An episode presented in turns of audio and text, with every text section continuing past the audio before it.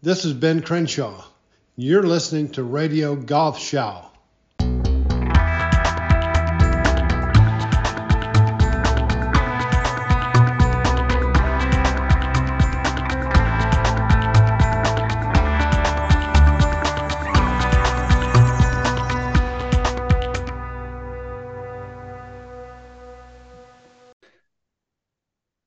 Guten Tag, meine Damen und Herren. Ähm, Frank Förster mit einer weiteren Episode von Radio Golfschau. Und wie Sie wissen, sind wir sehr daran interessiert, das Image des Spiels in Deutschland zu verbessern. Ähm, und das werden wir auch heute äh, wieder tun. Und zwar mit äh, Achim Reinmuth, äh, Partner der Firma Städler und Reinmuth Golf Design. Herzlich willkommen, Achim. Ich freue mich sehr, dass du da bist heute. Es ja, hallo Frank. Viele Themen für uns. Ähm, der, der erste Schritt, aller Anfang ist schwer, ähm, ist das, das, das, das Sprichwort apropos. Ähm, vielleicht fangen wir, ähm, fangen wir an, wie du zum Golf gekommen bist, ähm, was dich bewegt hat. Du bist auch ein, ein, ein, ein sehr guter Spieler. Ähm, was dich dazu bewegt hat, Architektur zu studieren, ähm, Landschaftsentwicklung ähm, äh, zu studieren und das dann im Golf anzuwenden, vielleicht mit dem Ziel, dass wir dahin kommen, äh, was der Unterschied überhaupt zwischen einem ähm, Golfplatzdesigner ähm, und einem Golfplatzarchitekten ähm, ist. Ja, also zum Golf gekommen bin ich tatsächlich auf einem Pitch-and-Putt-Platz äh, in Irland, wo ich mit meinen Eltern war. Äh, das hat uns äh, viel Spaß gemacht und wir haben uns dann Schläger mitgenommen und Bälle. Und äh, zu der Zeit gab es in Köln zwei Golfplätze in Köln-Refrath und Köln-Marienburg. Da hatte mein Vater dann gefragt, aber dann gab es so ellenlange Wartelisten. Dann, hat, dann haben wir das erstmal ad acta gelegt. Und dann irgendwann kamen Nachbarn von uns mit Golfgepäck wieder und die spielen dann in der Nähe von Bonn. Und da sind wir dann auch tatsächlich als Familie dann eingetreten und so hat meine Golfkarriere angefangen, habe aber die ganze Zeit immer auch Hockey gespielt und dadurch fiel mir das dann relativ leicht, äh, schnell auch gut zu werden im Golfen. Ja, sehr erfolgreich sogar, wie ich, zweimaliger Jugendnationalspieler oder ehemaliger ja, genau. zweimaliger deutscher Jugendmeister im Hockey. Ja, genau, genau. Auch ein Schläger und ein Ball, das älteste Spiel der Welt, nicht? Genau, insofern äh, ging das relativ äh, einfach für mich, ähm, bis zu einem gewissen Grad natürlich. Äh, äh, merkt man dann schon so die Unterschiede in den jeweiligen Sportarten, ne, mhm. dass man beim Hockey mehr mit der rechten Schulter reinkommt als beim Golfen, aber das sind dann eher Feinheiten. Dafür ist ja, das so, Ziel ja auch viel größer beim Hockey. Und das Spielfeld ja. kleiner. Ja, aber da bewegen sich auch ein paar Leute, die irgendwas verhindern wollen. Das stimmt. ja, äh, zur Golfplatzarchitektur bin ich dann letztendlich dadurch gekommen, dass ich in der Schulzeit schon so ein bisschen rumgezeichnet hatte und äh, dann mein Onkel in Wolfsburg einen Golfplatz bauen wollte und der mit dem Golfplatzarchitekten Dr. Wolfgang Siegmann äh, zu tun hatte. Und da habe ich dann ein Praktikum äh, so im Abiturzeitraum gemacht und ja, das hat mich erstmal schon daran bestärkt, dass ich das eine interessante Aufgabe finde habe dann aber erstmal über Lehre, Zivildienst und Wasservorreservat und dann äh, über einen eher ökologisch ausgerichteten Studiengang Landschaftsentwicklung im Fachbereich Landschaftsarchitektur in Osnabrück äh, studiert. Und am Ende des Studiums habe ich ja meine Diplomarbeit über Golf Naturschutz gemacht und dabei zwei Golfanlagen analysiert, nämlich äh, Golfclub äh, aus Altstädte und äh, den in Leverkusen und mir da die Entwicklung der äh, drei Tiergruppen in Vögel, Libellen und Amphibien über einen bestimmten Zeitraum, also vor dem Platzbau, aber halt auch dann mit einer gewissen Entwicklung sich angeguckt und oder mir angeguckt und ja, habe daraus für mich so auch jetzt für die jetzige Arbeit dann so Schlüsse gezogen. Ja. Ähm, und äh, du hattest ja schon erwähnt, du warst auch oder du bist ein, ein, ein sehr guter Golfer. Zuerst möchte ich noch mal kurz sagen, ähm, dieser Beruf äh, Golf, Golfarchitekt oder überhaupt Designer, egal was, ein Golfplatz design und bauen, ob jetzt Architekt, als Architekt oder als Designer, ist ja jetzt ein unheimlich sexy Beruf, sage ich mal. Früher wollten viele Golfer immer Golfprofis werden, aber jeder von uns, egal wie gut oder schlecht wir spielen, hat schon mal irgendwo auf dem Blatt Papier ein Golfloch gezeichnet. Jetzt, nicht, denke denk ich schon. Also es ist wirklich ein, ein, ein, sexy Beruf. Aber äh, ich bin der Meinung, dass wenn man ein erfolgreicher Architekt werden will, ähm, sollte man das Spiel ernst genug nehmen ähm, und, und als Spieler einigermaßen fähig zu sein. Genau, sicherlich gut, äh, sich in die guten wie auch in die schwächeren Spieler hineindenken zu können, damit man äh, alle Spielgruppen auch erfassen kann. Und äh, ja, wenn man nicht versteht, ne, dass ein guter Spieler halt auch mal 280 Meter äh, Carry spielen kann, dann äh, müssen halt auch die Hindernisse an den jeweiligen, äh, je nach Konzept von dem Golfplatz, dann halt auch dort liegen. Mhm. Und ja. Ich, ich denke, ähm, äh, Dr. McKenzie ähm, hat gesagt, dass, dass man als guter Spieler auch, und, und damals, wenn man sich die alten Architekten anguckt, wie Old Tom Morris, das war ja wirklich kein Architekt, aber ähm, Colt, das waren ja alles sehr gute Spieler auch. Ja. Und McKenzie hat, glaube ich, gesagt, ähm, man sollte ein guter Spieler sein, damit man die Fähigkeit entwickelt, gut gespielte Bälle zu sehen, bevor man den Golfplatz baut. Ähm, ja, jetzt muss man äh, bei den ganz wenn man an den Anfang geht, dann haben die guten Spieler tatsächlich, deswegen gab es auch ein sogenanntes Penal Design am Anfang, haben die guten Spieler sich die Hindernisse dorthin gelegt, äh, wo sie noch gerade drüber kamen, die Schwächeren, mit denen sie dann aber gezockt haben, nicht mehr und äh, sie dann halt äh, ihr Einkommen auch generieren konnten.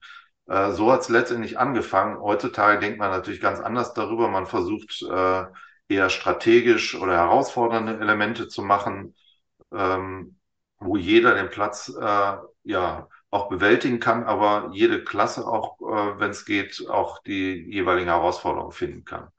Gibt es mhm. natürlich auch nochmal Unterschiede, einen klaren Ryder Cup Platz oder äh, einen Platz irgendwo ähm, in der Pampa äh, haben vielleicht andere Ansprüche. Ja, ähm, das, das, das denke ich, die haben andere Ansprüche und ähm, wie ihr mit euren ähm, Kunden ähm, ähm, in Beziehung steht, ist ja auch eine, eine inter interessante, interessante Sache. Aber lass uns mal ähm, bei, bei der Golfplatzplanung für, lass uns noch zurückkehren zu dem Thema ähm, Golfplatzarchitekt. Mhm. Nicht jeder Designer ist ein Architekt. Das ist ein geschützter Beruf. Ja, genau, genau. Okay. Genau, das stimmt. Also äh, als Architekt ist man vorlageberechtigt, also man darf äh, Genehmigung einholen. Das darf man als Planer oder als äh, Designer so nicht. Äh, und es gibt auch viele Kollegen in, unserem, in unserer Zunft, die äh, ja keine äh, richtigen Architekten sind. Ähm, und ja, äh, ich finde, das ist schon eine gewisse Qualität, wenn man das hat. Und ähm, Jetzt bin ich auch äh, Mitglied des European Institute of Golf Course Architects. Das ist mhm. eine europäische Vereinigung, die äh, auch versucht, äh, die Qualität der Golfplatzarchitektur hochzuhalten und dann äh, und auch ähm, ja, dass wir uns gegenseitig immer wieder fortbilden. Insofern äh, ist es schon ein Qualitätsmerkmal, wenn man Leute aus diesem Institut äh, wählt im Vergleich zu denen, die außerhalb agieren. Ja, aber es ist ja nicht, ich meine, es sind, werden ja auch unheimlich viele Plätze, nicht nur in Deutschland, weltweit ähm, entworfen und gebaut von Leuten, die da wirklich wenig Ahnung von haben, sage ich mal vorsichtig. Ja, genau, genau. Also ich Profis zum Beispiel, die nehmen sich tatsächlich dann äh, häufig äh, Firmen dazu. Es gibt auch welche, äh, wie jetzt zum Beispiel Nick Faldo, die, die ein eigenes äh, Planungsbüro haben aber häufig, äh, so Ian Busnem oder so, die arbeiten mit äh, anderen Firmen zusammen. Mhm. Ähm, dann ist dann halt nur der Name drauf. Ich weiß, dass äh, genau. ähm, äh, Greg Norman hat einen, ähm, einen, Golfplatz in Jordanien gebaut, den ersten grünen Golfplatz, und der war einmal vor Ort während der ganzen Zeit. ja gut, der, der kann natürlich auch, ich sag mal, Planer haben, die das für ihn machen. Äh, in, in dem Fall ist das auch so, dass Greg Norman tatsächlich auch eine Planungsabteilung äh, äh, zumindest hatte. Ob er die immer noch hat, weiß ich gar nicht genau.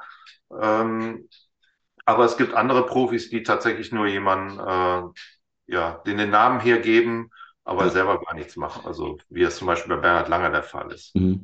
Aber jetzt, ähm, das, das finde ich ein super spannendes Thema, denn äh, die, die Arbeit von denen, die jetzt nicht die Professionellen sind, sage ich mal, die halt den Flavor of the Day äh, da designen und ich will ein paar Sieben haben und ich will auf beiden Seiten Häuser haben und alles so ein Zeug.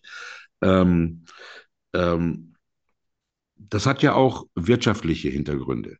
Ähm, ich denke, jemanden einzustellen, die qualifiziert sind, so wie ihr als, als Architekten, ähm, wird ja dann auch für den Club oder für den Betreiber Kosten bringen.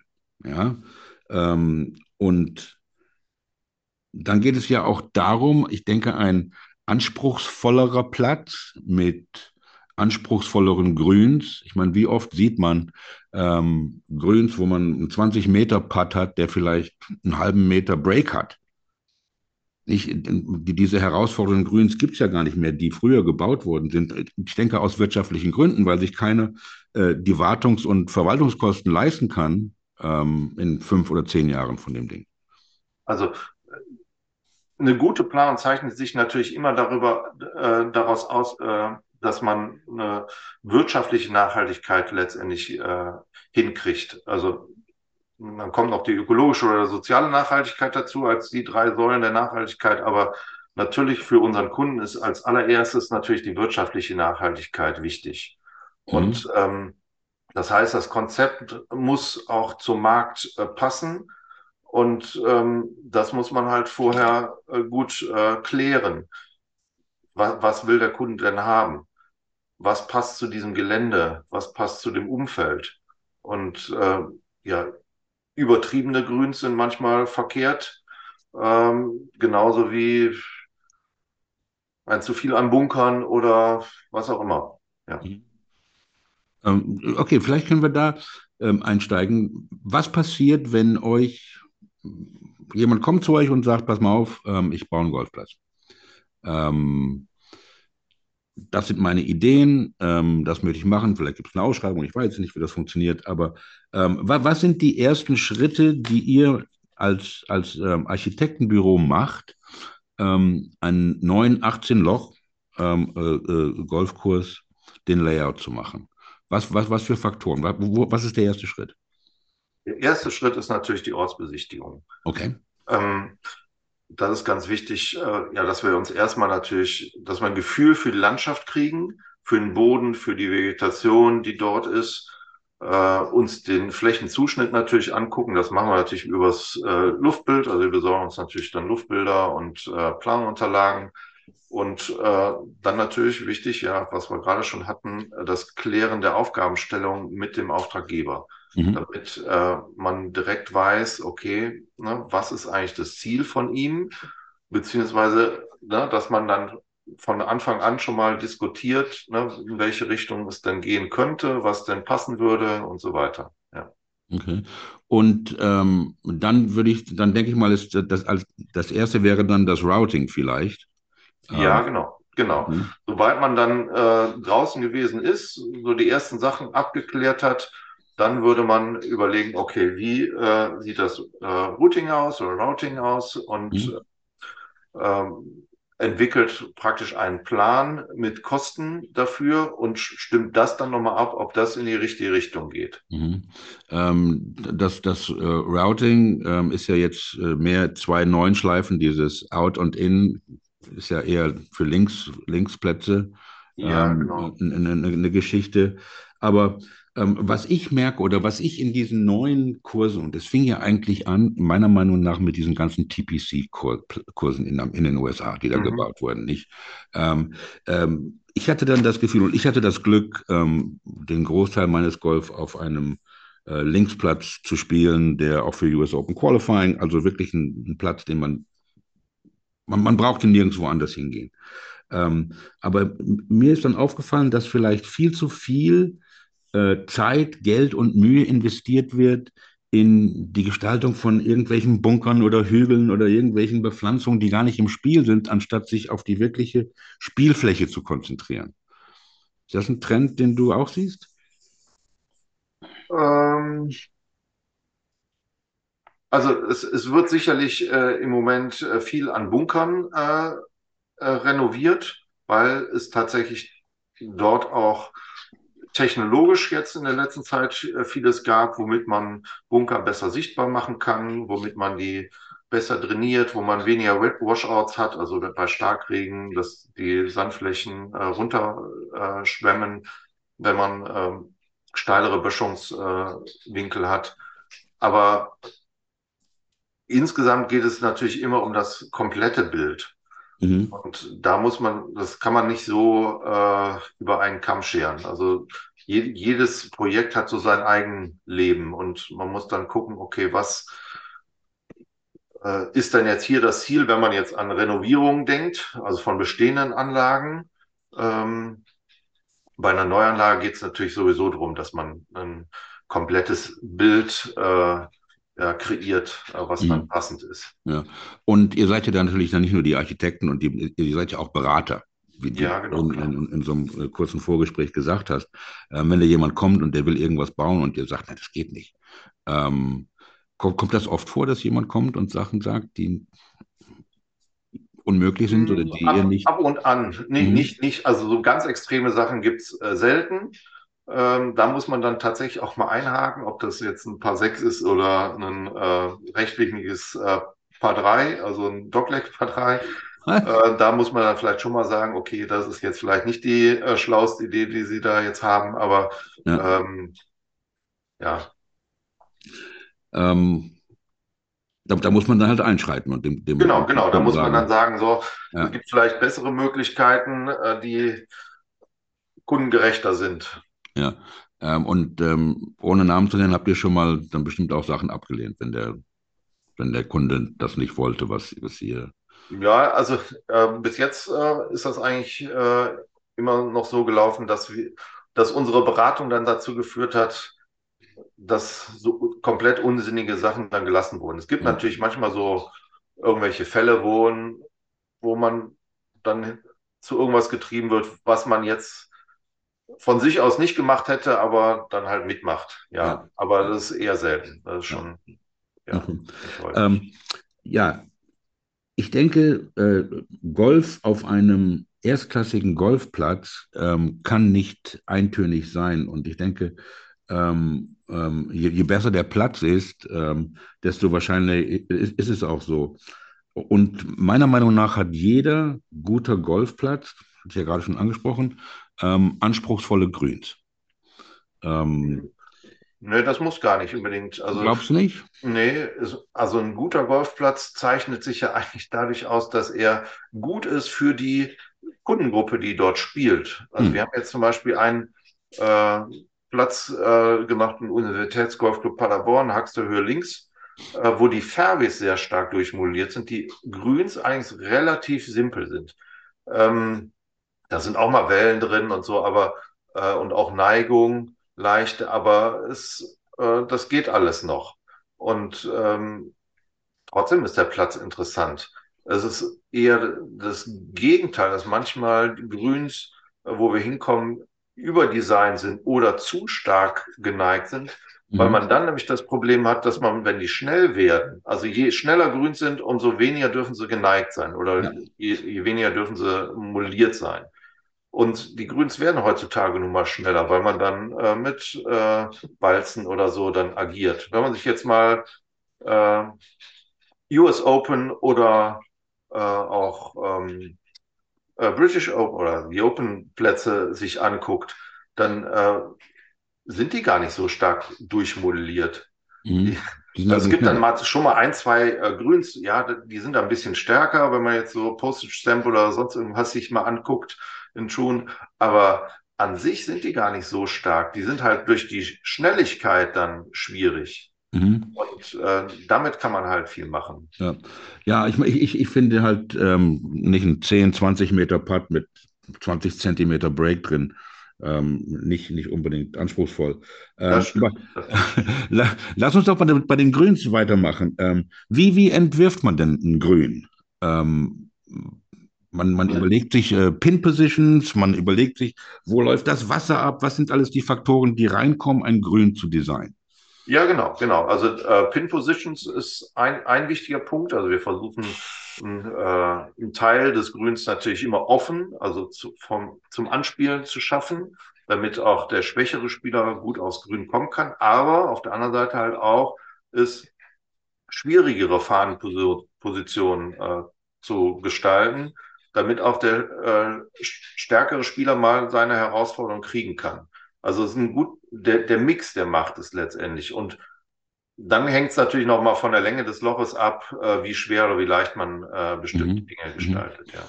Und ähm, wie viele Pin-Positions überlegt man sich, wenn man so ein Ding designt, so ein Grün? Also die Anzahl an Pin-Positions, also es gibt natürlich Bereiche, mhm. also die sich untereinander, äh, die sich unterscheiden. Ähm, da würde ich immer äh, sagen, okay, das sollten auf jeden Fall so drei verschiedene Bereiche sein. Mhm. Und dann hängt es natürlich sehr stark von den von irgendwelchen äh, Wellen oder Graten oder ähm, auch den Hindernissen drumherum ab, äh, wie mhm. schwer oder wie leicht dann die jeweiligen Bereiche sind und wie groß das Grün ist, wie viel Pin-Positions man dann tatsächlich hat. Ja, und dann gebt ihr dem Kunden einen Zettel und da, steht, da sind die Pin-Positions drauf und da halten die dran oder machen die ihre eigenen Pin-Positions oder wie kann ich mir das vorstellen? Also äh, wir, wir geben schon so diese Bereiche dann vor, ne, ähm, von ABC oder das so ein bisschen unabhängig oder abhängig davon, wie der Kunde damit umgehen will in Zukunft auch beim Stecken. Ähm, es gibt äh, auch mittlerweile ein Programm, wonach man je nach Schnelligkeit von den Grüns die Pin-Positions festlegen kann. Ähm, das ist eigentlich echt ganz gut. Das habe ich mal beim Haagschen Golfclub auch gesehen, wo wir beratend tätig waren, dass äh, ja die tatsächlich je nach Geschwindigkeit der Grüns dann gucken, okay, bis wohin können die denn überhaupt noch die äh, äh, Fahnen stecken? Mhm. Das ist eigentlich echt gut. Aber das auf den meisten deutschen Golfanlagen äh, gibt es diese Differenzierung gar nicht so sehr, weil die Grüns gar nicht so unterschiedlich sind. Ja, und, äh, und, und äh, gehört zum Geheimnis auch, dass, dass du ähm, die, die großen Golfplätze der Welt besuchst und dich inspirieren lässt. Ähm, was weiß ich, ob es Sunningdale ist oder ob es irgendwas Passatempo oder Royal Melbourne oder was immer die, ja. die Plätze sind. Und ähm, gerade jetzt, sagen wir mal, für Grüns, dass du dir das anguckst und da. Ja, auf jeden Fall, auf jeden Fall. Also gerade zum Beispiel äh, Thema Melbourne äh, haben wir, also wir treffen uns als europäische Golfplatzarchitekten alle zwei bis drei Jahre mit den Amis und den äh, Australiern, äh, mhm. also australischen Architekten und amerikanischen Architekten und spielen da tatsächlich äh, Top-Plätze, tatsächlich äh, Melbourne oder auch äh, Sunningdale. Ähm, und ähm, in Melbourne gibt es zum Beispiel ein äh, Grün, das ist ein ganz kurz oder relativ kurzes äh, äh, 4, äh, was dann aber, wo das Grün dann von einem weghängt. Eigentlich ganz äh, interessant, wo davor eine kleine Welle ist, mhm. äh, die das Anspiel dann schwierig macht. Und vorher am Tee denkt man noch, oh, das ist aber jetzt mal ein leichtes Loch zum Glück. Und äh, dann, auf, wenn man dann, dann aber den Schlag zum Grün macht, dann muss man sich echt überlegen, ob man einen mit Run spielt, ob man einen Chip macht, ob man einen Lobshot macht, um mhm. zur Fahne zu kommen. Also ja, solche Dinge sind schon äh, wichtig, wenn man sowas äh, mal erlebt hat oder gesehen hat. Ja, ja. und ich, ich bin sicher, dann nimmt man auch Sachen mit und adaptiert das auch vielleicht, ohne das natürlich zu, äh, zu kopieren. Ähm, hast du einen Lieblingsplatz? Und warum ist das dein Lieblingsplatz? Ähm,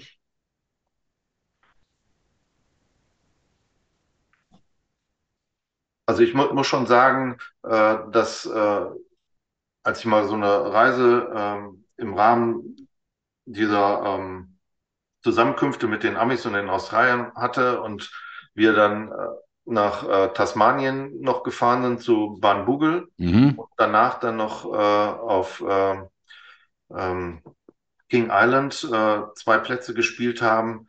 Das war schon äh, toll. Ja. Also das waren schon grandiose Landschaften, äh, tolle äh, Golfbahn, äh, toller Pflegezustand. Ähm, das war schon echt äh, spektakulär. Ist das Tom Doak oder ist das, war das Core Crenshaw? Äh, in Baden-Bugel äh, gibt es beides. Äh, ja, ne? Äh, äh, da haben wir aber auch beide Plätze gespielt. Tom Doak fand ich ehrlich gesagt besser, mhm. Äh, weil das natürlicher, so ein bisschen zufälliger wirkte, wohingegen Core Crenshaw ähm, mehr gemacht aussah. Mhm. Auch, wenn das jetzt da gab es auch ein paar gute Sachen dabei, also wie jetzt zum Beispiel die Ferries ausgemäht wurden, ohne dass man das sah vom Tee aus. Das war echt gut. Man muss sich da vorstellen, dass man in den Dünen, die dort sind, äh, sobald man da reinschlägt, halt keine Bälle mehr findet. Das heißt, äh, die ausgemähte Fläche ist dann auch tatsächlich die reine Spielfläche. Ähm, aber insofern, also Tom Doak, der Tom Doak Platz, der hat mir dort echt äh, besser gefallen. Ja. Wenn, wenn, so wenn, du sagst ausgemäht, das heißt, das heißt der Fairway, wie der Fairway gerade halt gemäht. Ja, genau, genau. Ja, okay. Ähm, hast du irgendeine Meinung zu Fairway, zu, zu diesen Mähmustern, die, die man ja im Fernsehen sieht? Also ich, was ich gerne mag, sind diese, wo die Hälfte des Fairways in eine Richtung geht und die andere Hälfte in die andere. Das finde ich genial, denn das macht ja den Fairway eigentlich nur noch halb so breit. Ja, beziehungsweise da kann man sich natürlich an der Mittellinie dann ganz gut orientieren beim Drive. Ja, aber ähm, eins into the grain und eins mitten grain. Ne? ähm, ich, ich, persönlich finde, äh, vor allen Dingen, wenn die Fairways ein bisschen stärker modelliert sind, dann finde ich das tatsächlich mit diesem äh, Karo-Muster auch äh, hm. gut. Das kriegt man tatsächlich richtig gut eigentlich jetzt mittlerweile über diese äh, äh GPS-Geschichten äh, hin, also wo gar kein Greenkeeper mehr drauf sitzt, sondern ja. die die größeren Mäher dann tatsächlich dieses Mähmuster automatisch reinmähen. Ne, was jetzt hier in Weimar oder auch bei Green Eagle äh, durchgeführt wird. Ja, ja, Blashy macht das ja, der hat ja das Backgammon-Muster da. Ne? Das, äh, ja, genau. Also ich, ich, ich finde, ja. das äh, sieht auch gut aus, kann man ja. nicht anders sagen. Ja. Ähm, okay, also Lieblingsplatz Barnbogle. Äh, hast du schon mal ein Hole-in-One gemacht? Nee, aber ein Albatros. Ein Albatros. Ah, muss man da auch zahlen? Nee. ähm, du, ich, ich auch nicht. Und ich spiele auch jetzt seit über 40 Jahren. Ich habe auch noch keinen Hole-in-One gemacht. Aber ähm, ich denke, ein Albatros ähm, ist da fast besser als ein Hole-in-One. Ja, ist natürlich noch besonderer, weil man natürlich zweimal zumindest auch noch eine ordentliche Länge braucht. Ja. Ähm, ja. Aber ich ähm. habe blöderweise nicht gesehen. Ich habe nur gegen Flaggenstock äh, geschlagen und das gehört und dann der ja. Flight vor mir hat dann äh, aufgeschrien und äh, gesagt, ey, wir sind eingeflogen. There you go. Ähm, eine andere Sache, die äh, auch äh, ganz wichtig und immer, die immer ein riesen, riesiges Thema ist, ähm, und ähm, du hast äh, mir erzählt, dass du äh, jetzt äh, in, in der kurzen Zukunft ähm, einen Vortrag über Wassermanagement hältst, ähm, ähm, wenn ich das richtig verstanden habe. Genau, genau, beim GMVD-Kongress, also bei, den, äh, bei dem Kongress für die äh, Golfmanager, ähm, weil das letztendlich natürlich ein wichtiges Thema äh, mittlerweile ist. Ne? Zu den, also dieses Jahr war es jetzt nicht so äh, trocken wie die beiden Jahre davor. Und davor war es tatsächlich in Frankreich zum Beispiel so, dass die äh, französische Regierung äh, gesagt hat, so, äh, jetzt darf kein Golfplatz mehr in Frankreich bewässern. Mhm. Und dann steht man natürlich da. Mhm. Und umso wichtiger ist es, die äh, Gräser stressresistent äh, zu erziehen, indem man richtig bewässert, indem man nicht zu häufig zu wenig gibt, sondern eher selten und dann aber ausreichend. Äh, und ich glaube, da ist auch noch viel Luft nach oben, wenn es um die äh, Pflege äh, der äh, Golfanlagen geht. Ja. Ähm, aber es gibt ja, und ich habe es jetzt auch wieder in, in, in Gliding gesehen, als ich dort war, ähm, es gibt ja so viele Sachen, die äh, Clubs machen ähm, und auch die ihr macht, ähm, wenn ihr, wenn ihr die, die, die, die Plätze designt oder mhm. Ähm, restauriert, die gar nicht, von, von denen selbst Golfer gar keine Ahnung haben. Ja, also ja, das, ja, die, die nicht golfende ähm, ähm, Öffentlichkeit sowieso nicht, aber auch wir, die ernsthafte Golfer sind, wissen gar nicht, was da alles passiert. Und ich glaube, das ist schade und das ist auch ein Grund, warum das Image nicht so gut, nicht, nicht nur in Deutschland, weltweit, dass es halt der, der, der Sport für die Reiche ist. Reichen ist, ist der Sport, der gegen die Umwelt ist und all so ein Zeug. Ähm, was, was, was macht ihr da, wenn es, wenn es darum geht, das zu vermitteln? Helft ihr den Clubs, ähm, das irgendwie den Mitgliedern zu vermitteln und nach außen zu vermitteln? Ist das euer Job überhaupt? Ja, das, das direkt ist natürlich nicht unser Job. Da sehe ich, sehe ich eher, ich sage jetzt mal, den Deutschen Golfverband äh, so ein bisschen in der Pflicht, ich sage mal, sowas in die Öffentlichkeit zu tragen. Mhm. Ähm, wir müssen uns natürlich kritisch hinterfragen, ja, ist das, was wir tun, äh, noch zeitgemäß oder richtig oder gut? Ähm, und ja, dieses Thema, das äh, taucht immer mehr auf. Also wir haben jetzt zum Beispiel äh, sind angefragt worden äh, bei einem äh, Club äh, hier in Westdeutschland, die Beregnung so äh, zu planen, dass man möglichst wenig Wasser ausbringt. Das hat natürlich dann auch zur Folge, dass man mal genauer hinguckt, wo wirft ein Regner dann vielleicht auch über die Flächen, die man eigentlich bewässern will. Mhm. Äh, das heißt, dass vielleicht die Hälfte oder zwei Drittel gar nicht da ankommt, wo man es haben will oder wo man es tatsächlich braucht. Und äh, dafür muss man aber dann die Beregnungsanlage dementsprechend gestalten. Und auf der anderen Seite natürlich muss man auch, auch wiederum gucken, dass nicht hinterher dann zu viel äh, per Hand irgendwie bewässert wird, weil irgendwelche Umfelder dann doch trocken sind. Also deswegen gucken wir mittlerweile, dass wir so eine Back-to-Back-Beregnung machen. Also wo zwei Regner an einem Grün zum Beispiel direkt nebeneinander sind. Mhm. Das, der eine Regner regnet aufs Grün, der andere Regner regnet ins Umfeld und die Bereiche, die sind halt unterschiedlich aufgebaut. Das heißt, die brauchen auch unterschiedlich viel Wasser. Und darüber äh, kann man auch schon mal viel äh, regeln, dass mhm. man, ne, dass man gute Flächen hat, wo das Gras noch vital ist, aber halt nur so viel Wasser aufgebracht wird, wie tatsächlich benötigt wird und nicht zu viel. Mhm.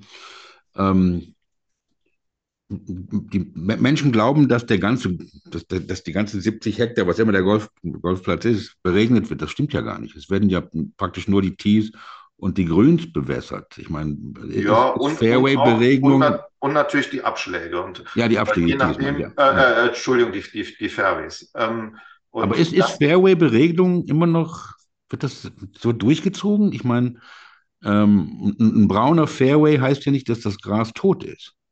Nee, genau, genau. Das ist, das ist richtig. Äh, das ist auch, ähm, genau, es kommt darauf an, dass die Wurzeln vital sind. Äh, wenn man jetzt aber natürlich eine sehr lange Trockenheit hat, mhm. dann ist es natürlich gut, man kann über mal eine einen Beregnungsgang tatsächlich auch diese Flächen auch nochmal bewässern oder vital halten. Das hat natürlich was mit den Ansprüchen des Clubs zu tun. Es gibt mittlerweile auch Gräser, die schneller nach einer Trockenheit wiederkommen als andere Gräser. Also da kann man dann, wenn man jetzt zum Beispiel keine Fernbewässerung hat, kann man dann auch mit äh, bestimmten äh, Saatgut äh, so äh, da agieren, ja, dass man wieder schneller grünere Fairways hat. Mhm. Aber ähm, da sind natürlich viele Golfanlagen jetzt noch nicht, weil sie dann eine Bestandsumwandlung machen müssten. Ja. Aber das ja. wird in Zukunft äh, Thema sein, so oder so. Ja, ja ich meine, manche Golfanlagen machen ja damit Werbung, dass sie ihre Fairways bewässern. Ich meine, das wäre auch nicht vielleicht das, das, das. Ja, klar, weil, weil man äh, die Erwartungshaltung von vielen Golfern ist tatsächlich ja. noch so wie in Augusta alles genau. gut zu haben. Auch wenn man jetzt vielleicht nicht weiß, dass in Augusta alles gefärbt wird. Ja. Äh, vom Wasser bis äh, ja. zu sonstigen Bereichen. Ne, das ist, äh, ja, ja, ja, und dann sehen Sie das im Fernsehen. krank, aber ähm, dann da sehen Sie das im Fernsehen und denken, so muss mein Club auch aussehen. Genau, genau. Nicht genau. blaues Wasser, grüne Fairways und so weiter. Man, man, man muss mal, ich meine, ich bin ja auch gerne auf Google Earth unterwegs und gucke mir diese Sachen an. Da, wenn das zu, zu allen anderen Jahreszeit erkennt man Augusta gar nicht wieder, wie es da aussieht. Mhm. Ähm, aber das, das ist schon, und, und wer dann, wer dann hier ähm, ähm, wessen Job das ist, das ein bisschen zu vermitteln. Äh, der, der, der, Verband natürlich, die Clubs versuchen das ja auch, aber ich denke, es sind auch äh, jeder einzelne Golfer ähm, ein, ein bisschen. Und dann mit was für Wasser überhaupt beregnet wird. Ich weiß, in den USA ist ja jetzt viel mit Greywater. Es wird ja gar kein Trinkwasser mehr benutzt. Ähm, wie sind da die Regeln, frage ich mal. Ist das in Deutschland äh, erlaubt mit ähm, Greywater? Ich weiß gar nicht, wie das Brauchwasser heißt das, glaube ich, auf Deutsch. Ja, es, der wirkliche Begriff ist dafür Betriebswasser. Ähm, ja, äh, es wird, äh, häufig als Grauwasser so bezeichnet. Ähm, man meint damit letztendlich verschiedene Möglichkeiten, also von Dachabwässern, Parkplatz, äh, Oberflächenwasser bis hin zu äh, Wasser aus Kläranlagen, ähm, die natürlich dann nochmal äh, behandelt werden müssen, aber tatsächlich jetzt äh, vermehrt in der Diskussion sind, äh, dieses Wasser zu verwenden, um damit auch den Golfplatz zu bewässern. Ja. Und es gibt auch jetzt äh, schon einzelne Fälle, wo ja mit Wasser aus äh, Kläranlagen äh, tatsächlich äh, der Golfplatz bewässert wird. Ja. Und, und das darf man ohne irgendeine Genehmigung machen. Äh, nee, das muss man schon äh, sich genehmigen lassen. Mhm. Äh, man muss auch da so UV-Filter zum Beispiel dazwischen schalten oder beziehungsweise es ist dann sicherlich auch sinnvoll, nochmal so, so Sumpfbeet-Klärstufen dazwischen zu haben. Ähm, Im Normalfall bewässert man ja auch aus, aus Teichen und äh, dann kann man das eigentlich ganz gut regeln. Ja, ja, ich meine, wenn, wenn die, wenn die Clubs im ähm, Nahen Osten ähm, Entsalzungsanlagen haben von, von Meerwasserentsalzung und, und das dann auf die Reihe kriegen, dann sollten wir das doch auch auf die Reihe kriegen. Aber so wie ich es verstehe, sind wir da auch europaweit, hinken wir da ein bisschen hinterher. Ähm, gegenüber vielleicht den Franzosen oder den Spaniern. Äh. Ja, die, genau, die Spanier zum Beispiel, die haben das tatsächlich, weil die natürlich noch eine viel größere Wassernot haben, mhm. wo natürlich Außenstehende noch weniger verstehen können, warum sind denn da jetzt die Fairways grün und äh, wir dürfen hier für unsere Erdbeeren kein Wasser mehr verwenden oder, oder, oder. Ja. Ähm, klar, äh, aber dieses Thema wird bei uns natürlich in Zukunft auch immer äh, äh, wichtiger werden. Also insofern, ja, Wasserverbrauch reduzieren, äh, effektiv machen, die Pflanzen stärken, andere Pflanzen auswählen und äh, ja, die Quellen sich äh, organisieren. Also letztendlich ein bisschen so ein bisschen wie eine Schwammstadt sich zu mhm. organisieren, dass man äh, während der feuchten Jahreszeit versucht, das Wasser auch ein bisschen im Gelände zu halten, Aha. so da, wo man es haben will. Auf der anderen Seite äh, dann halt ausbringen kann, oder damit man es dann ausbringen kann, wenn man es im Sommer ja. dann vielleicht auch tatsächlich braucht. Genau das muss kommuniziert werden. Genau das muss kommuniziert werden, meiner Meinung nach. Ähm, auf eurer Seite, ähm, golfdesign.de ist das, glaube ich, stimmt das? Ja, genau. genau. Ähm, steht auch, und ähm, finde ich interessant, Golfplatzplanung für alle Handicap-Klassen. Ähm, einmal natürlich redet ihr über die Zielsetzung eurer Auftraggeber ähm, und dann, dass ihr den Anspruch habt, für alle Handicap-Klassen sportlich interessante, aber nicht überfordernde Golfplätze zu gestalten. Ja, genau. und da finde ich das Thema äh, Multiple Tees ähm, interessant. Ich meine, es gibt ja jetzt Plätze, ähm, die sechs oder sieben verschiedene Teeing Areas haben und alle Farben von braun bis rosa da äh, durchgemacht haben. Ähm, was ist deine persönliche Meinung zu den Multiple Tees? Wie viel, wie viel Tees hat ein, ähm, ein Rheinmutplatz? Äh, ein Rheinmutplatz hat ganz unterschiedliche Tees, genauso wie bei uns auch die äh, Bunker äh, unterschiedlich aussehen. Wir äh, versuchen die Golfanlagen immer dem anzupassen, was aus unserer Sicht beziehungsweise in der Diskussion mit dem Auftraggeber halt das Passende äh, ist. Wir hatten ja eben dieses Beispiel Bahnbugel. Mhm. Da gibt es tatsächlich äh, verschiedene Tees, die dann dafür sorgen, dass man dass tatsächlich jeder diesen Platz äh, vernünftig spielen kann, wenn er sich auf die jeweiligen Tees äh, äh, äh, jeweils stellt. Ich habe auch mal so die Erfahrung gemacht, ich war beim European Golf Club in Irland. Ähm, da wollte ich als guter Spieler automatisch ganz nach hinten mich stellen. Natürlich. Und äh, da haben wir aber dann, ne, was haben sie denn für ein Handicap? Da habe ich gesagt, ja, vier. Nee, also nicht, nicht ganz nach hinten. Dann äh, durfte ich den davor äh, benutzen. Ja. Und im Nachhinein habe ich dann auch verstanden, dass das eine gute Wahl war. Wenn ich nämlich ganz nach hinten gegangen wäre, dann hätte ja. ich äh, bei einem Bahn, hätte ich erst ab 230 Meter, glaube ich, das Fairway gesehen. Also das äh, bei Gegenwind. Also da wäre ich dann auch nicht mehr hingekommen, sehr wahrscheinlich. Und das äh, ist dann, äh, dann schon sinnvoll, sich auf die jeweiligen Tees zu stellen, wenn man diese Möglichkeit hat. Da muss man dann aber dementsprechend auch einen Platz haben. Mhm. Wenn man viele Tees hat, hat das manchmal den Nachteil, wenn man jetzt die in Block steuert, also mit, mit der Beregnung, mhm. dass äh, die unterschiedlich abgenutzt werden. Äh, und deswegen gehen wir jetzt mittlerweile dazu über, die äh, einzeln anzusteuern, damit man äh, die richtige Bewässerungsgabe da aufbringen kann.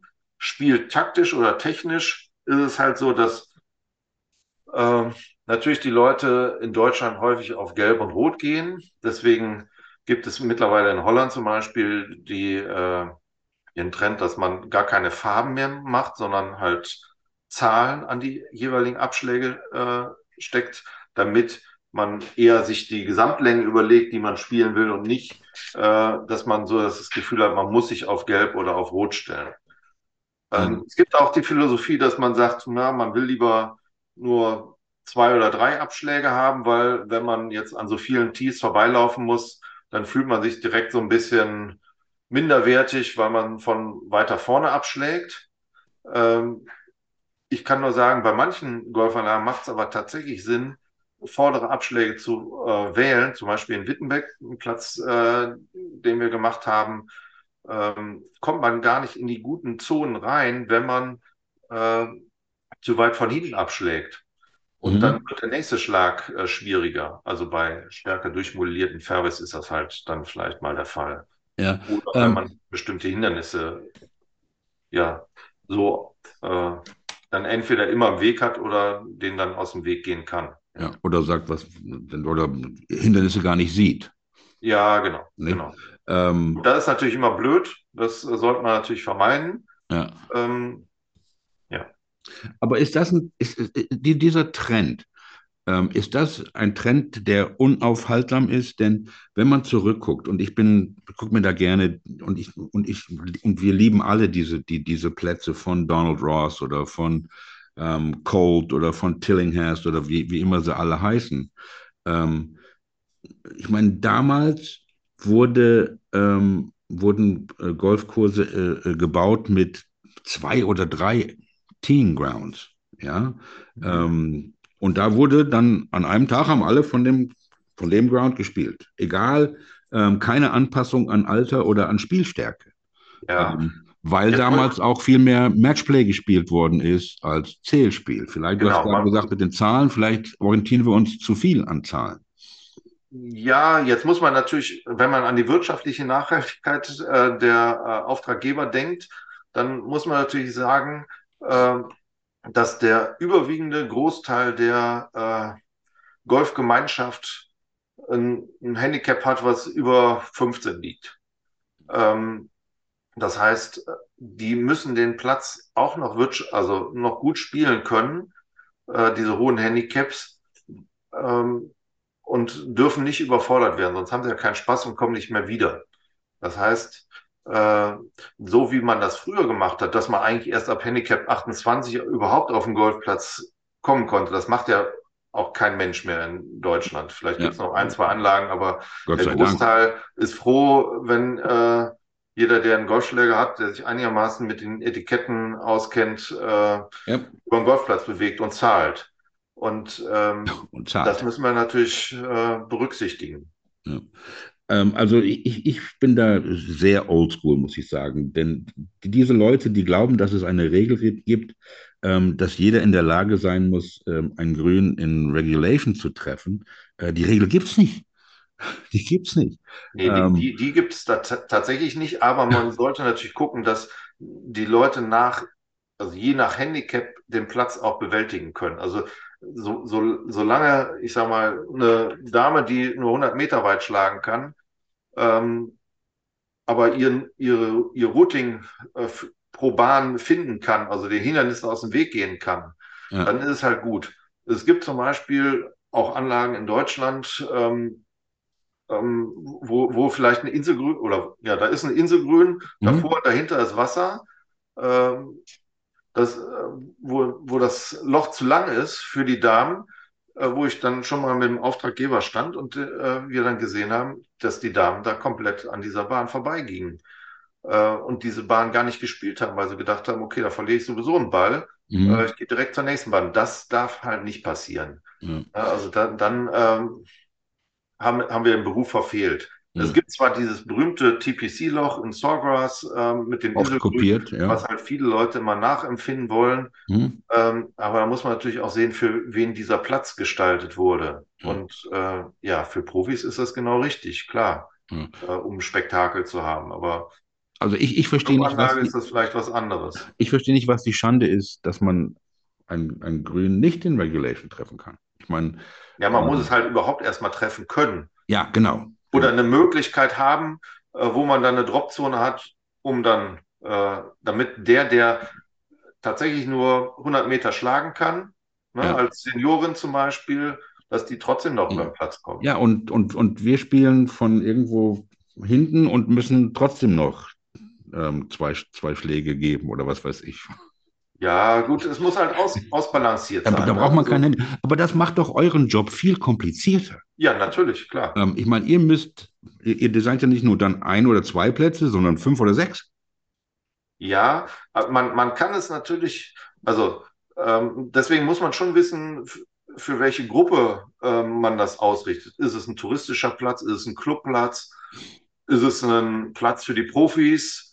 Ähm, ja, Ja, also zum Beispiel äh, Green Eagle Nordkurs, der ist ewig lang. Also ein, ein schwächerer Spieler hat da, glaube ich, wenig äh, Spaß dran. Jetzt ist der ja nochmal umgebaut worden, dadurch ist er auch ein bisschen leichter oder spielbarer geworden. Ähm, aber die Länge, äh, die ist dann schon immer noch Ja. da. Und als schwächerer Spieler hat man dann schon seine äh, Probleme, da und auch überhaupt Spaß zu haben. Genau, ich meine, ich weiß jetzt nicht, wie, ich habe da auch schon oft gespielt, oder was heißt oft, ein paar Mal gespielt. Ähm, und die, die Länge ist wirklich, äh, das äh, habe ich auch noch nicht gesehen. Ähm, aber was, was ist es dann, was diese alten Plätze, wenn wir jetzt reden von Sunnydale oder Melbourne oder sowas, die ja nicht so lang sind, ich meine, die Ja. ab und zu mal wieder ein bisschen verlängern, was ist das, was die Kurse immer noch so toll macht? Und die besten Ja. Plätze der Welt. Ja, also zum einen natürlich der Charme.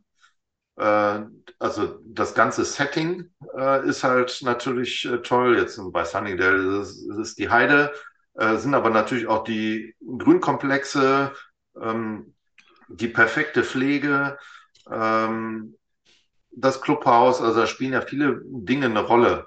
Ähm, und es ist trotzdem immer noch eine Herausforderung, weil es jetzt, und es, es muss auch nicht immer unbedingt lang sein. Länge brauchen eigentlich nur noch die Profis. Ja, Weil, weil, weil und auch bei denen unterscheidet sich es natürlich dann hauptsächlich auf dem Grün.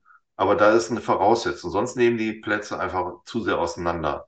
Aber so für das Gros der Golfer äh, ist es tatsächlich eher, ja, wie sind die Grüns, wie sind die Umfelder der Grüns? Ähm, das spielt ja eine äh, große Rolle. Ja.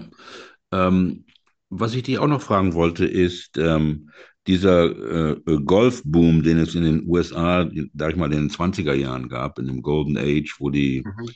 Schotten alle rüber und rübergekommen sind und da die, diese tollen Plätze gebaut haben. Äh, wir hatten ja in Deutschland hier diesen Boom in den 80er Jahren. Ja, genau. Ähm, und ähm, wir wissen, dass äh, äh, Golf auf einem, auf einem guten Platz äh, das beste Spiel der Welt ist. Ähm, aber auf einem Platz mit flachen Fairways, flache, unbewachte Grüns und so weiter, ähm, Wälder direkt am Fairway, wo man stundenlang nach Bälle sucht und so weiter, ähm, irgendwelche mathematisch platzierten Hindernisse, designt von ähm, Designern, die, die, die kein Golf spielen, ähm, da wird es auch schnell ein langweiliges Spiel. Ähm, und in den 80er Jahren, denke ich, sind hier viele Plätze ge gebaut worden. Was macht denn für, für mich persönlich, und ich, habe keine Ahnung, für mich persönlich, was ist ein guter Golfplatz? Wenn ich fertig bin, kann ich mich an fast jedes Loch erinnern. Ja, genau, genau. Und ich ähm, habe jetzt hier angefangen wieder zu spielen und ich spiele Plätze, ähm, da kann ich mich, wenn ich fertig bin, vielleicht an ein oder zwei Löcher erinnern. Ähm, wie macht ihr das, dass man sich an Loch erinnert?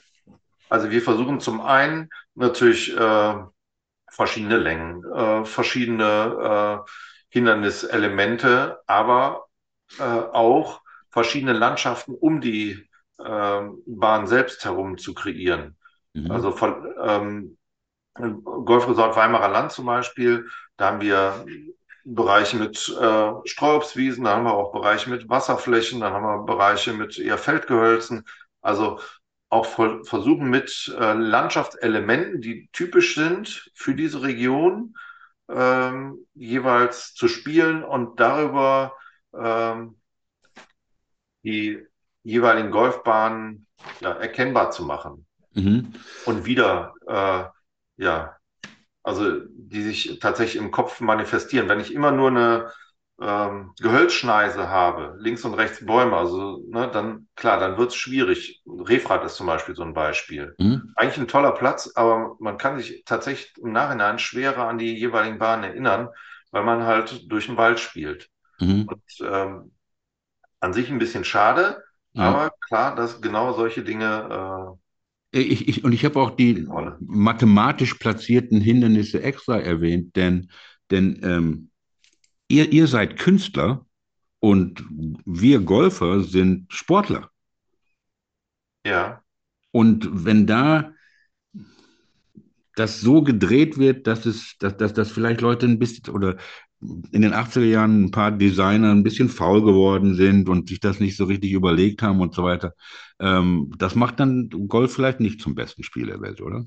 Ja, man, man versucht natürlich, wenn man jetzt, wenn es jetzt um die Hindernisgestaltung geht, versucht man natürlich immer äh, verschiedene Designstile, also in Form von Pinel, äh, herausfordernd oder strategisch zu setzen. Also man versucht verschiedene Lösungsmöglichkeiten in Golf anzubieten. Spiele ich über den Bunker mit einem gewissen Gefahr oder schlage ich eher dran vorbei oder lege ich besser vor?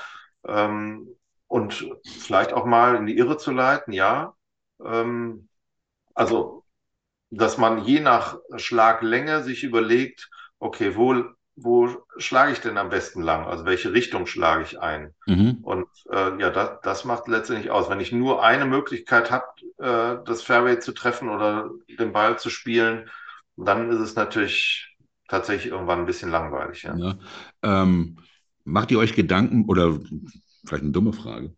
Ähm, baut ihr lieber Hindernisse, jetzt sage ich mal Wasser oder Bunker oder was, auf der Hook-Seite oder auf der Slice-Seite? Wir variieren das, mhm. damit man nicht immer, äh, ja, der, der den äh, Draw oder Fade die ganze Zeit spielt, dass das nicht immer der nur die Hindernisse im Weg hat und der andere halt nicht. Also ja. klar. Ja. Also so versuchen wir zum Beispiel auch die Grüns anzulegen, dass man nicht immer die äh, Ausrichten der Grüns in die eine oder in die andere Richtung hat.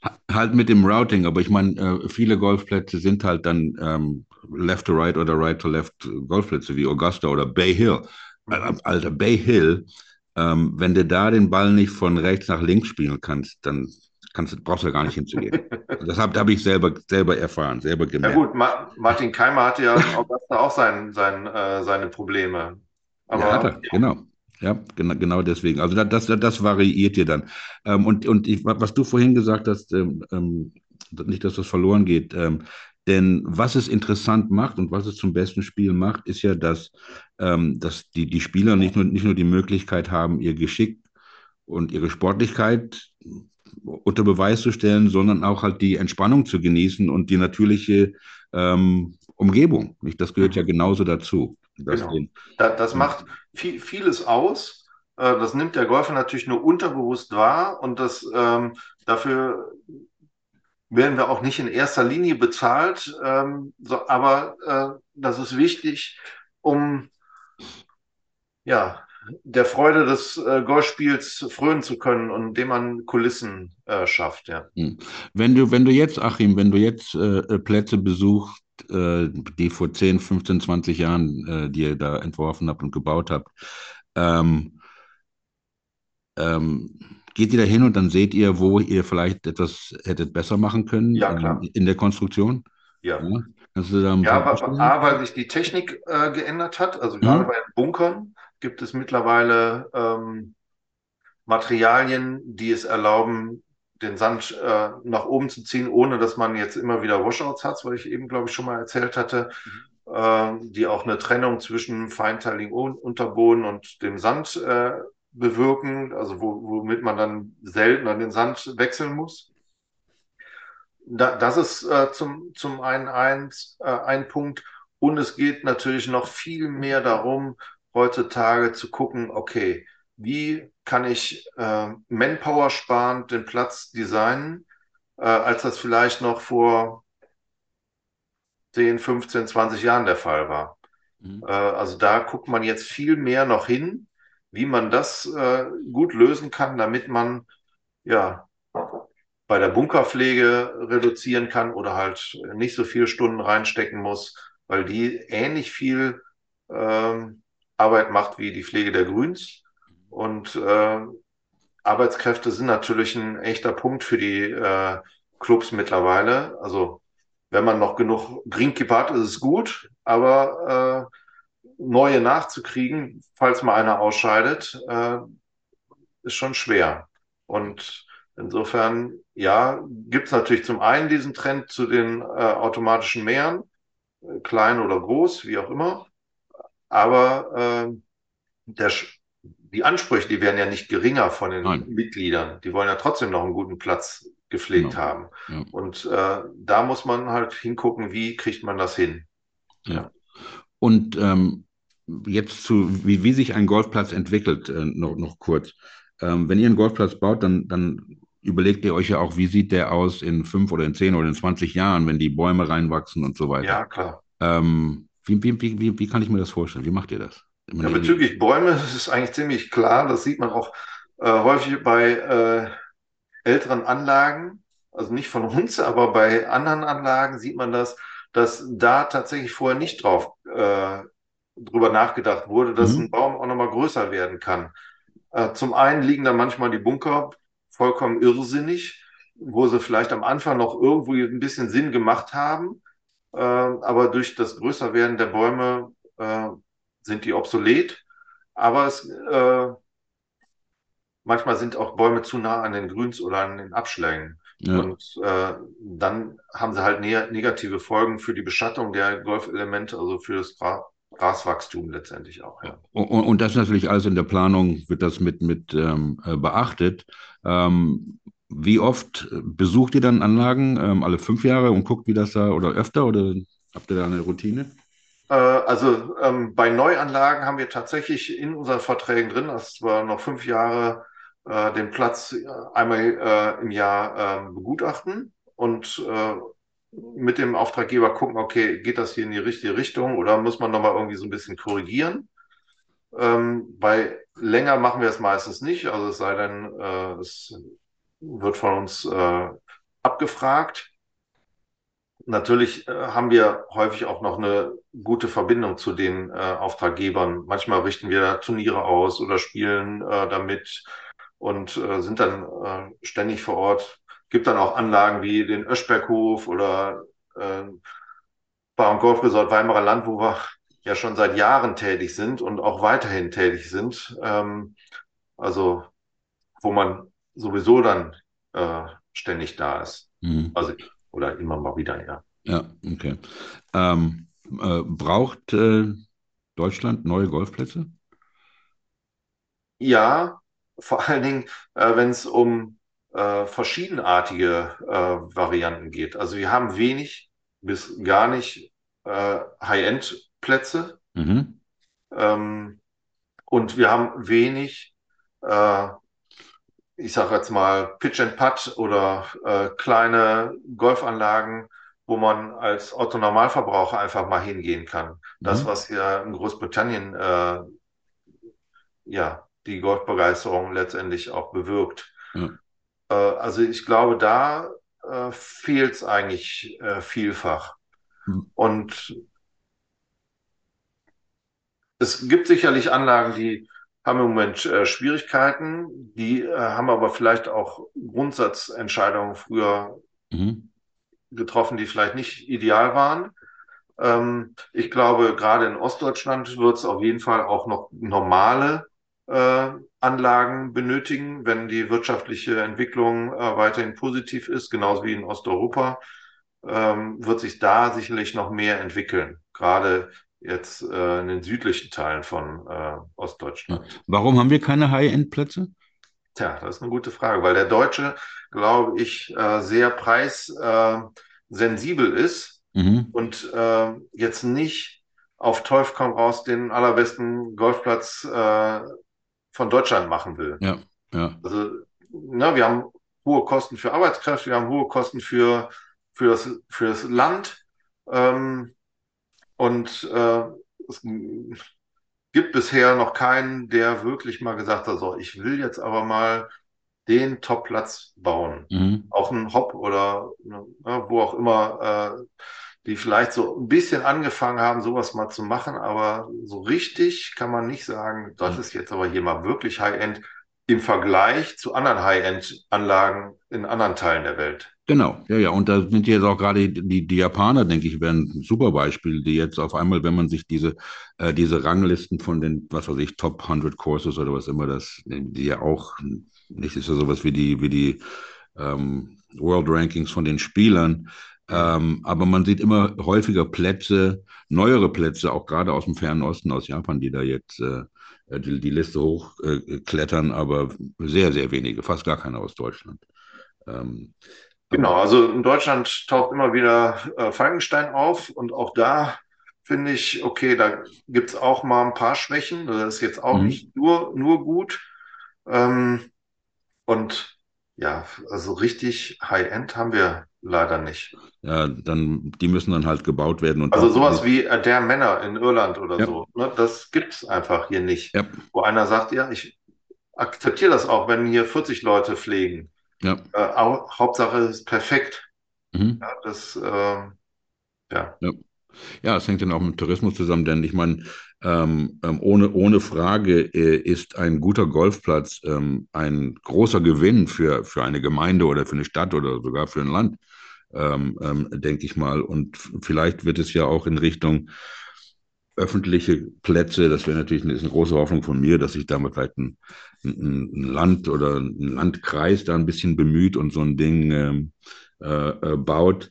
Aber wir haben ja auch mit denen zu kämpfen, die, die dagegen wettern, dass, dass wir Golfer das Land der Landwirtschaft klauen und so weiter. Und ähm, ich denke, die haben nicht viel Ahnung von Verhältnismäßigkeit. Aber wenn man die kleinen Flächen, die wir benutzen, mit den Flächen der Landwirtschaft äh, vergleicht, ähm, und wir essen ja sowieso alle viel zu viel. Ne? Also, nicht, und die meisten von uns sind nicht fit und äh, äh keiner von uns bekommt frische Luft und äh, äh, die Aufregung, das Excitement das, äh, und die Bewegung, das äh, Golf uns gibt. Also ähm, ich denke, da haben Also ich sage mal, in der öffentlichen Diskussion kann man sicherlich ähm, auch bei diesem großen Thema äh, Biodiversität tatsächlich auch noch mal mehr machen. Mhm. Und da äh, ist zwar jetzt der Deutsche Golfverband auch so ein bisschen dabei, über so äh, Beispielprojekte mal was zu tun, ähm, aber da kann sicherlich jede Golfanlage selber auch nochmal sich äh, tatsächlich verbessern. Da geht es mir jetzt nicht um Bienenhotels oder irgendwie sowas, sondern generell tatsächlich Bereiche zu finden, äh, lokalisieren, wo man ohne dass den, das Spiel beeinträchtigt, äh, Bereiche schafft, die tatsächlich äh, wertvoll sein könnten. Ja, ich meine, die, die Landwirtschaft benutzt ja ganz andere Sachen, die viel schlimmer für die Natur sind, als, ja. als wir auf unseren Golfplätzen da rum. Ja, das stimmt. Das stimmt. Also alleine, wenn man im Herbst dann sieht, ne, dass alles äh, erstmal totgespritzt wird, bevor dann die neue Saat draufkommt. Ja. Äh, klar, das passiert auf Golfanlagen nicht. Ähm, es werden zwar auch manchmal Mittel äh, eingewendet, angewendet, aber natürlich in einer ganz anderen, einem ganz anderen Maß. Mhm. Als in der ordnungsgemäßen Landwirtschaft. Ja. Das muss vermittelt werden. Ähm, was ist ähm, im Moment ähm, auf dem Programm bei äh, Stähler und Reinmuth? Irgendwelche Projekte, die, über die du uns erzählen kannst? Ach, wir haben viele Projekte, ja. an denen wir gleichzeitig arbeiten. Nur so funktioniert auch unser Business. Von äh, Neuanlagen, äh, also 18 Loch Erweiterung äh, in Weimar, äh, bis zu ähm, ja, Renovation beim Rosendarschen Golfclub in den Niederlanden, der zu den alten acht gehört, oder in Sandansche, äh, auch in Holland, äh, in Bottrop, äh, Schwarze Heide, in Polen eine Erweiterung, neun Löcher, in Bütum, äh, ja, also verschiedenes. Ja, und ähm, also wie du auch gerade gesagt hast, ja, wie du gerade gesagt hast, ihr seid, ihr, seid, auch international unterwegs und ja. ähm, das macht euch auch zum größten äh, äh Planungsbüro Deutschlands, Golfplatzplanungsbüro Deutschlands. Ja. Ähm, ich habe mich sehr gefreut, dass du heute da warst, Achim. Und äh, was mir am meisten gefallen hat, hat war deine Antwort auf die Frage, ähm, wenn du zu einem Platz gehst, den du vor 10, 15, 20 Jahren gebaut hast, ob du da äh, äh, siehst, dass du vielleicht kleine Fehler gemacht hast und wo Verbesserungen möglich sind und das sofort mit Ja geantwortet. Denn solange das so ist, ähm, werden alle weiterlernen und äh, Fortschritte machen, denn äh, unser wirklicher Lehrmeister äh, im Golf ist ja die Natur. Ja, ja, und man muss sich auch immer wieder selbst hinterfragen, ob das, was man tut, natürlich tatsächlich so gut ist oder gut geworden ist. Und äh, ja, darüber wird man besser. Genau. Ich werde mir auf jeden Fall ein paar Städler Reinmutplätze suchen und dann mal gucken, wie es da aussieht. so ist recht. Das ist super. Okay, ich bedanke mich ganz herzlich. Schöne Grüße, schönes Wochenende. Ähm, meine Damen und Herren, wir sehen uns nächste Woche mit der Long Drive Europameisterin Sonja Knebel, die ähm, es wieder besser geht. Die sollte eigentlich diese Woche kommen, aber da freuen wir uns auch drauf. Ähm, schönes Wochenende to the Linksland.